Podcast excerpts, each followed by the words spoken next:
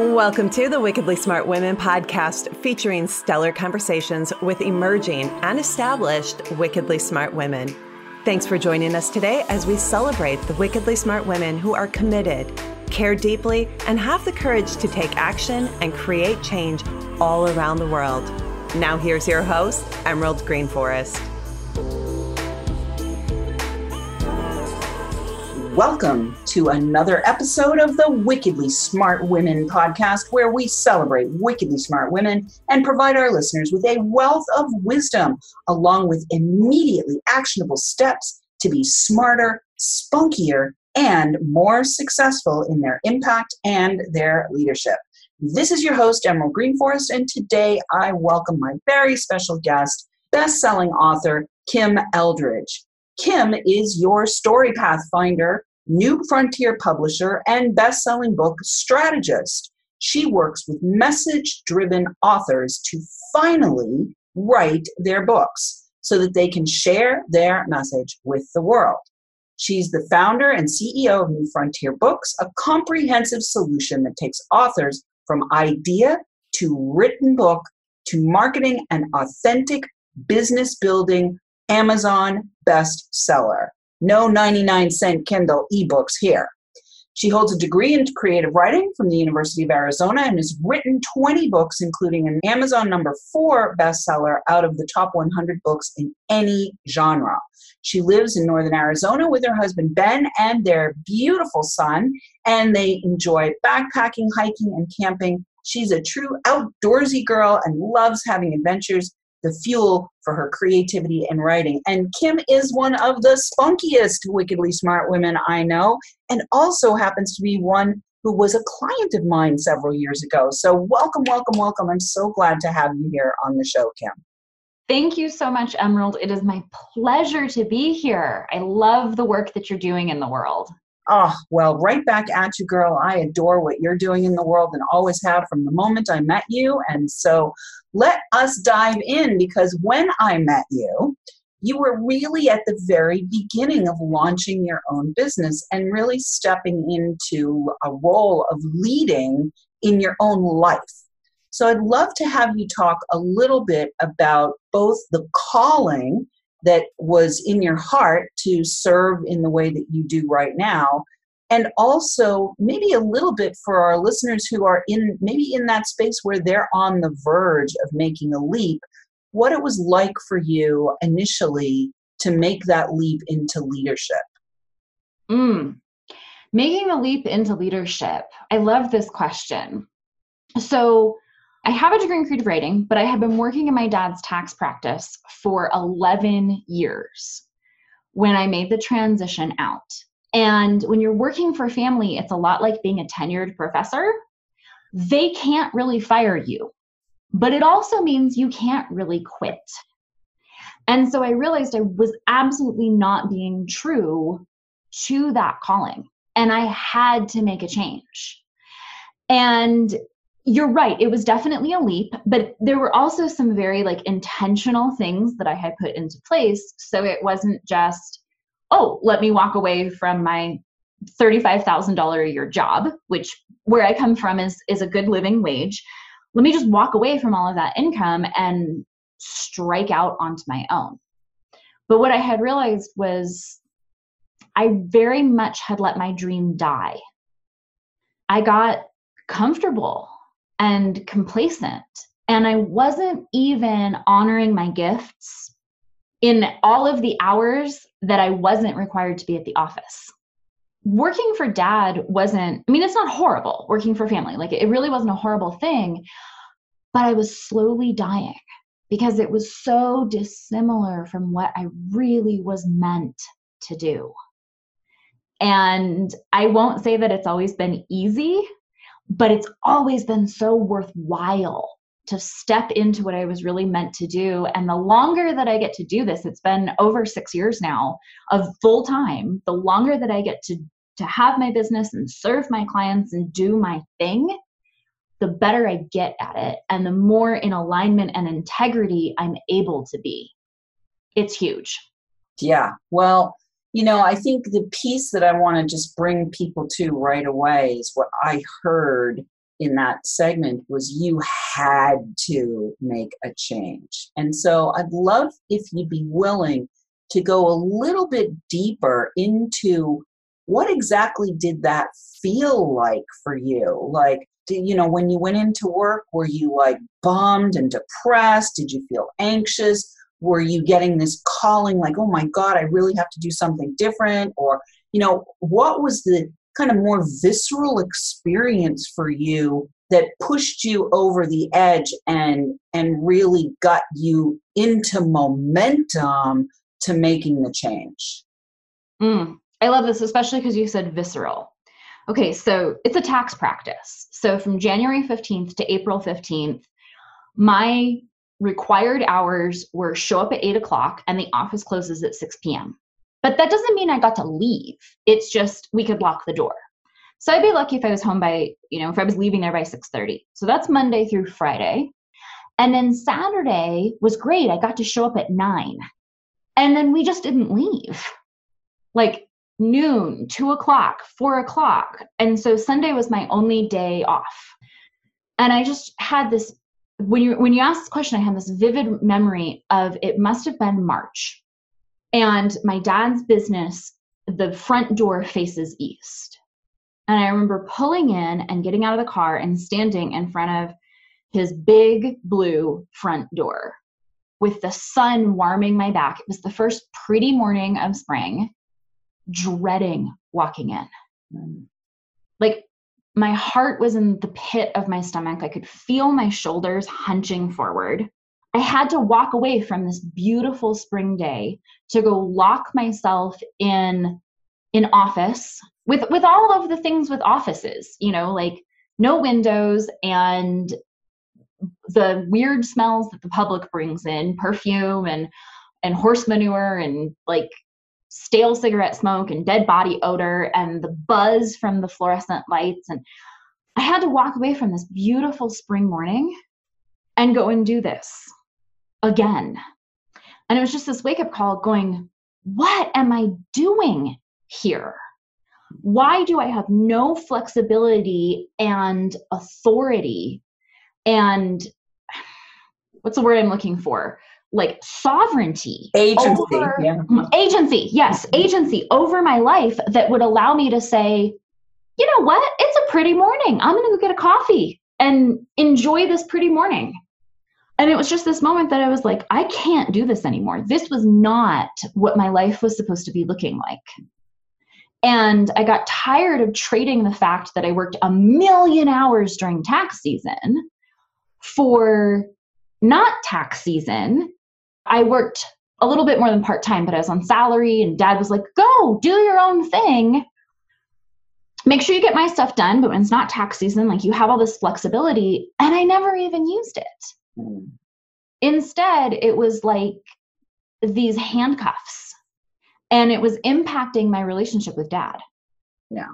That's no good. Yeah, well, and it's such a familiar story. I will share with you that I had a similar story when I was in the real estate business. And even though the person wasn't my dad, he played like a father figure role in my life. He was more of a dad to me than my own dad was in a lot of ways. And I felt the exact same thing when it was time for me to go. I literally knew at the core of my being that if I did not leave, I was going to die.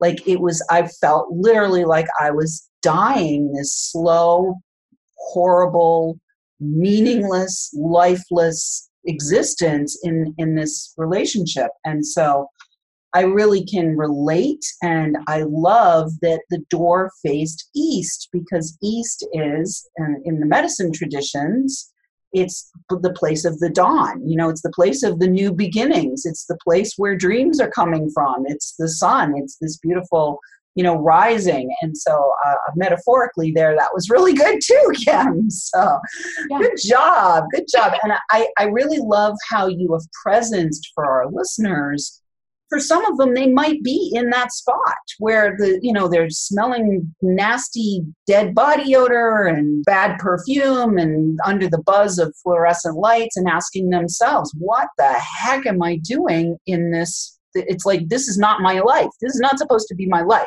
right so Yes. what, what i love about you too is you are creative. You know your work in the world now is through the writing through creativity through helping other creative people to get their work out into the world. So my next question for you is as you leapt out or walked out so in my case i just walked in one day and i was like i'm done. I didn't have a side plan. I just was like i'm going to die if i don't walk out this door today right?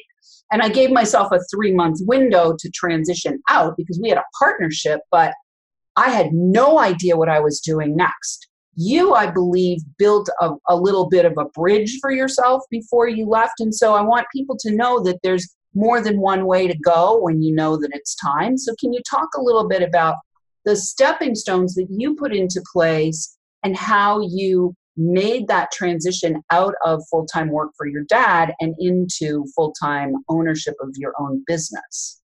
Sure, absolutely.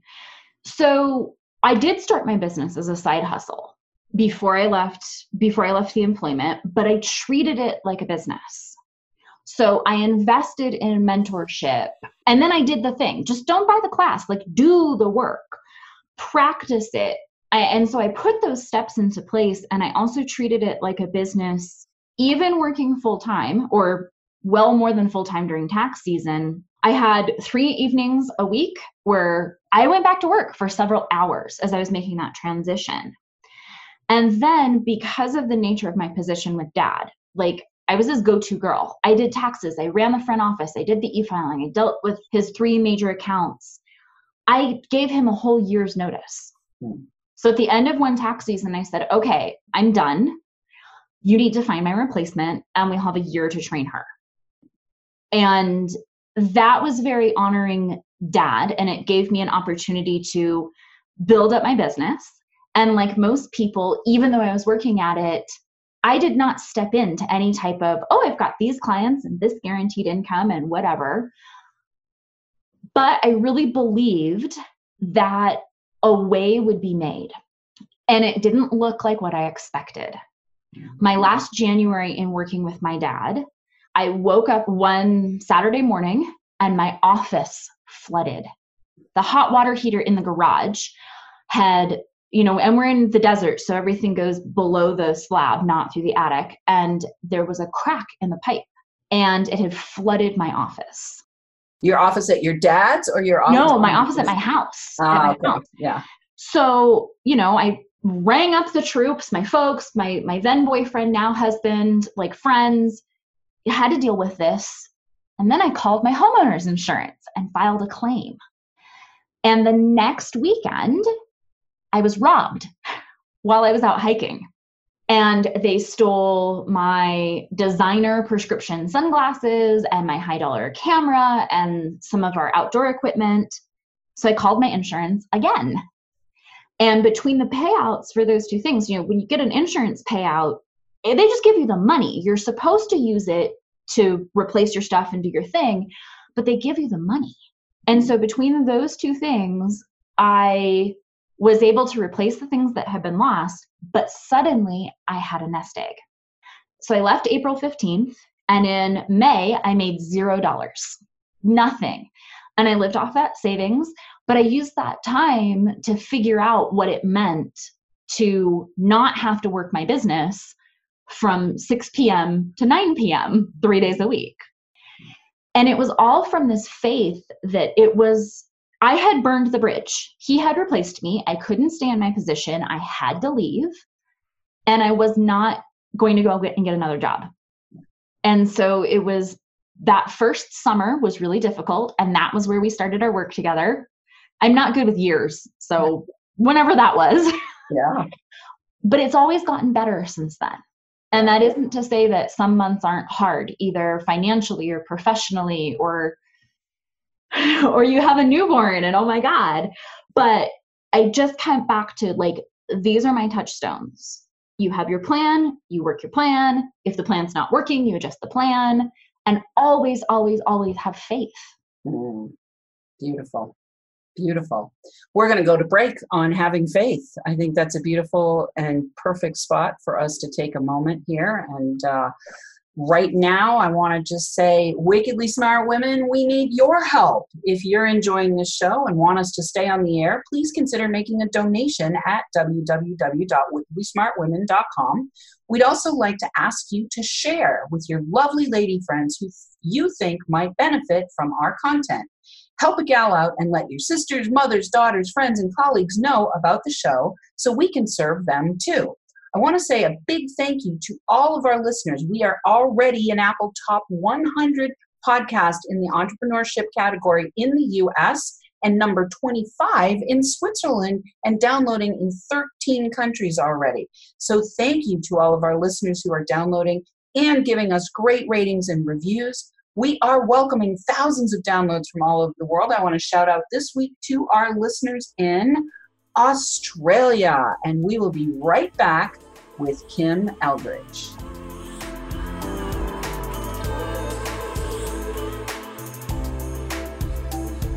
The Wickedly Smart Women podcast is brought to you by the Creative Sage Consulting Group. Women, are you ready for a big revenue breakthrough so you can stop working like a man and being paid like a woman? Are you ready to take the leap and go deep to claim your value and convert your wisdom to wealth? Is now the time to fulfill your mission and change the world? Creative Sage Consulting Group is hired by women just like you who want to break through to their brilliance and be heard by millions while building a sustainable business model that makes bank please visit apply.wealthylifemethod.com to apply for an invitation only consultation. If you have been inspired to receive support in welcoming wealth by making your most heartfelt contribution to the world, be sure to apply for a consultation today. Once again, that is apply.wealthylifemethod.com or click in the link in the show notes to access the application.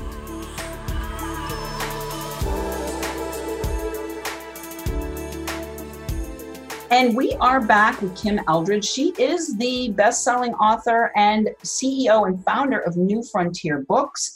And we have something for everyone who's listening. If you are interested in finding out more about working with Kim and potentially getting your book out of your head or out of your computer or out of the bottom drawer of your desk and into the hands of people who can really use your message, she is the go to gal for that. And one of the things that people run into when it's time to write their book is all of these mental monsters that keep them from putting it out there. So she has this beautiful gift for us at fivementalmonsters.com. If you want to talk a little bit about that, Kim, that would be great. And then we will spiral back around to faith and some of the few things that you talked about about investing in yourself and doing the work and treating your business like it's a business. Awesome. Thanks, Emerald. So, yes, the five mental monsters that keep you from writing your book. I have some great news for you. Out of all of the negative mental crap that goes rolling through your head about why you can't write your book, that breaks down into five, count them one, two, three, four, five categories. Period. That's it. So when you get this free guide, fivementalmonsters.com, I will give you what those monsters are and how to deal with them.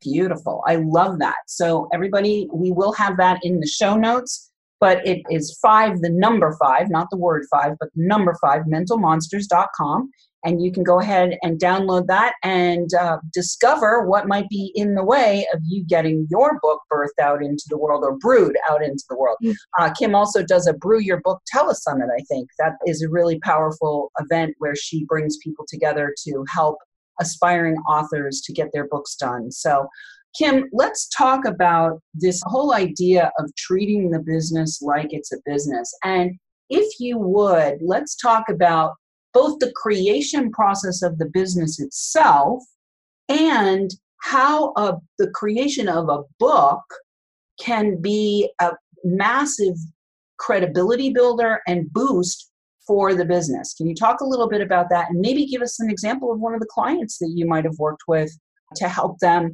build their business using their book? Absolutely. You know, and I don't work with people who have a should book. Well, I'm at this place with my business, so I guess I should write a book. Dude, do something else. We want to write a book because you have a message that you want to get out into the world, and you know that the book is the right vehicle. Now, once you have that message driven book that you're proud of, it absolutely opens doors for your business. Because you're right, Emerald, you're absolutely right. It does give you perceived credibility, it does give you perceived expertise. Now, notice I said perceived because you're already credible, you're already an expert. Having that book allows other people to see it as well. And if they need to, quote unquote, justify it in their head, well, if, uh, yes, I, I did hire an expert, she has a book. Mm. Some of my clients that I've I've worked with to create business building books are Dr. Venus Opal Reese, we just did one this fall for Maribel Jimenez. And I have some amazing books coming up in December, but probably January, February for Holly Doherty, Julie Zolfo, Rochelle Seltzer. And these books that are coming up are, they're just going to be life changing because these women are sharing the message. They're not should books, they're these beautiful message driven books that are going to go out and set the world on fire. Yeah, baby. Well, I want to just briefly talk about Maribel because that's a great example of how to use the book to leverage building your business. I happen to be a contributing author in that book, and that was an anthology. So some of these books are anthologies, and some of these books are straight up the author is writing the whole book, just uh, so people are aware that there is more than one way to get a book out on the shelf that has your name on it. And Maribel has utilized the book to actually begin to fill a live event that she's having. So, uh, with many of the authors already coming to the event. So, this is a great strategy to collaborate with people. It's a great strategy to fill your events. It's a great strategy to build credibility. And who better to do that kind of a book with than the massively wonderful, intelligent, creative, and wickedly smart Kim Eldridge, who also happens to have been a client of mine. So, Kim, if you are open, I would love to have you talk a little bit about that experience, about you know, we've talked about you coaching and some of the people that you coach and mentor. I'd love to have you, if you're open for it, talk a little bit about your experience of receiving coaching, whether it was from me or from somebody else. And if you could share with our listeners the value. Now, one of the things about your story that I think is really powerful is you invested right away in mentorship. And in my story, I just was like, get me the hell out of here.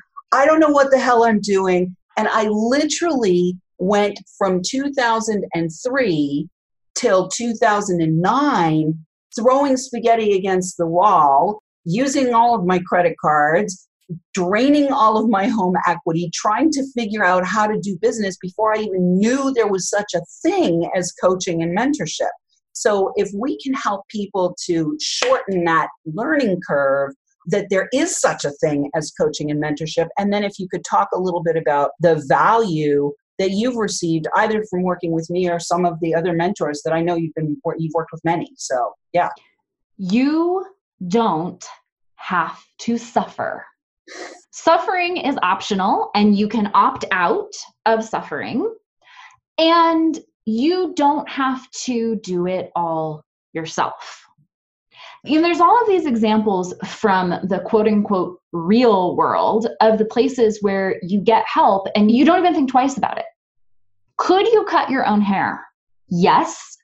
Most of us shouldn't or change your oil or you know service your engine or deal with your house plumbing but most of us are like oh i, I don't know anything about this i'm just going to hire an expert i don't understand why when we go into business suddenly it's i have to figure everything out myself i have to have a story of struggle no you don't and so it's not just go out and throw money at the first mentor who uh, shows you a sales page you need to vet your mentors.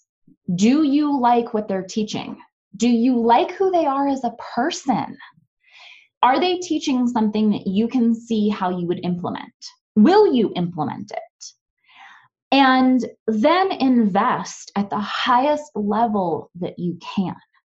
So, yes, you can get a lot of value from 97, 197, 297 courses. But I can guarantee that nobody puts their best stuff in their $300 product. Don't be afraid also to go to somebody and say, I'd like to work with you privately. And groups are great. Private coaching is really great too. It's not just investing in mentorship, it's doing what your mentor says. And once I started not just throwing spaghetti at the wall, like you said, and in like buying these strange classes, but once I started investing and then doing the thing, everything opened up. So one of the first mentors that I invested with was a thousand dollar class with Lisa Sasevich. And then I did the thing. And looking back, it didn't seem like a very quote unquote successful launch because I got a whole three clients. But because I had done the thing, I got three clients. I invested with a guy on like how to get rich quick with Kindle because I needed to know how to get started with the publishing. And I did the thing and got my first books out. And you can't get rich with with Kindle quick or slow, but I did the thing. And when I came and invested with you, I knew exactly what I was looking for. My energy around money was still that of an employee. Even though I had had businesses in the past, I didn't know how to make that transition. And you, as a mentor, said that you could help me. I looked at your successes. I liked you as a person and made a very big investment leap. And I mean, we've worked together like several times. It wasn't just like a, this one off thing. But then when you told me, like, and it's the energy of money, so it wasn't like, you know, send three emails to your list. It was like, go and do these energetic things. And I went, well, I've invested heavily. I said I was going to do the thing. I better go and do this thing. And that's how life changes with mentorship. But the bottom line is if you take one thing away from this, you don't have to suffer. Mm-hmm. Get help. Beautiful. I love it. That is beautiful. And thank you so much for being clear about sometimes the things the mentor tells you to do are very practical step by step things. And I think a lot of people get confused when they end up working with somebody who can do both practical as well as the more spiritual, psycho spiritual, mindset, energetic, whatever you words you want to put around it frankly, I believe that 90% is the below the surface stuff that needs to be worked on, and it's really the tactics or the 10% of the iceberg that's above the surface that everyone sees. So, and it is important if you have invested to do what the mentor says to do. And had, had I listened myself a decade ago to one of my mentors, Lisa Sasevich, where she said, pick one horse and ride it, I might have had a different experience in my own business. And so, yeah, listen to what your mentor says. There's a reason why they're successful and there's a reason why you're investing with them. Well, we are already at the end. It's amazing how quickly this goes. Kim, thank you so much for being here. So grateful. Please remember, everyone, to go to fivementalmonsters.com. If Kim is resonating with you to be the mentor, that supports you to birth your book, to get your book out of the drawer or the computer or your head and into the world so that you can have a successful business and share your mission and your message in a powerful and successful way. I highly recommend her. And I want to let you know that we do love feedback. So please let us know what you thought of today's show by calling into our listener line at 540 402 0043, extension 4343, or sending questions or guest suggestions to listeners at wickedlysmartwomen.com. We might even give you a shout out on the show. Thanks for tuning in. Keep your ears open and remember, you are a wonderful woman. Thanks for tuning in, downloading, and listening. Be sure to review and rate Wickedly Smart Women on Apple Podcasts and share with other women who can benefit from today's episode. Wickedly Smart Women is the premier podcast series for informing, activating, and inspiring the leader who carries profound wisdom and knows that now is the time to welcome wealth. We welcome your feedback and guest suggestions and invite you to subscribe to our mailing list to be notified of each episode at wickedlysmartwomen.com.